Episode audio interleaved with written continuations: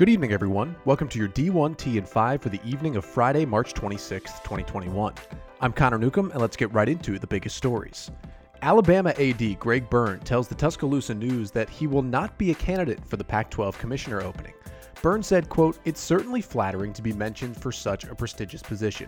Regina and I grew up in the Pac 12 footprint and have many friends and fond memories out there. However, the University of Alabama has become our home, and it is an honor to work here with our incredible student athletes, coaches, staff, university, and fans. We have a lot of positive momentum across our department. This is where we hope to finish our career and do all we can to make a positive impact. I will not be a candidate for the Pac 12 commissioner. Outgoing Oregon State and former LSU president F. King Alexander reflects on the moment he was informed by the LSU Board of Supervisors that he had to fire then AD Joe Alleva because the board had already hired a replacement in current Tigers boss Scott Woodward. The conversation happened at Juban's restaurant on Perkins Road. Alexander said, quote, They had already hired a guy I had never interviewed, a guy I had never met. They had already negotiated a salary. He wrote down the numbers on a cocktail napkin and said, This is what we're paying our new athletic director.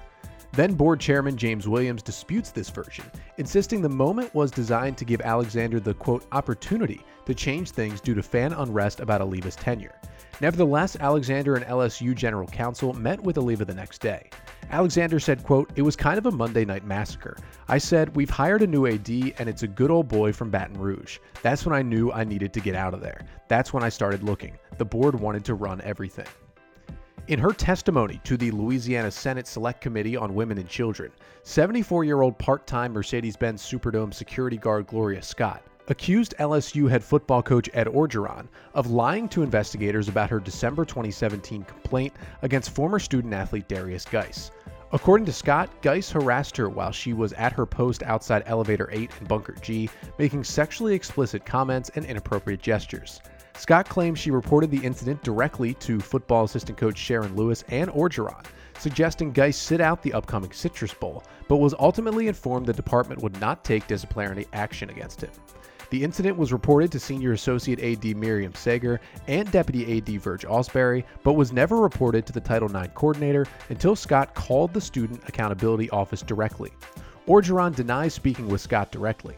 Scott said, quote, Coach O is telling a lie. He's not telling the truth. I don't have no reason to lie. I know who I was talking to. He knows he talked to me. Despite affirming the conference's commitment to ESPN and the ACC network, ACC Commissioner Jim Phillips will rely on creative solutions to address the league's media and revenue challenges. Phillips said, quote, you have to see what types of things can be done in order to generate additional revenue, both television and then ancillary wise. Maybe it's taking our product to different places, maybe it's creating events, maybe it's scheduling differently with the schools that we have right now. So there's not one direct path forward from a revenue standpoint, I think there's multiple ways. Opportunities such as playing games internationally, expanding league schedules, creating cross conference events like the ACC Big Ten Challenge, bringing the conference basketball tournament to Atlanta, and revisiting the two division structure in football are all on the table. Of the potential for Notre Dame to join the conference, Phillips said, quote, It's not a simple formula, and at the heart of it is Notre Dame's very steadfast commitment towards being an independent, and that's something that's been in the fabric of the place from its very existence. Budgets for the 2019 men's basketball and women's basketball tournaments reveal a $13.5 million gap between the events, according to figures provided by the NCAA. The NCAA budgeted $28 million for the 68 team, 67 game tournament, which had a net outcome of $865 million on the men's side. The 63 game women's tournament, on the other hand, had a $14.5 million budget, with games played on college campuses and saw a $2.8 million loss, the largest loss of any other NCAA championship competition.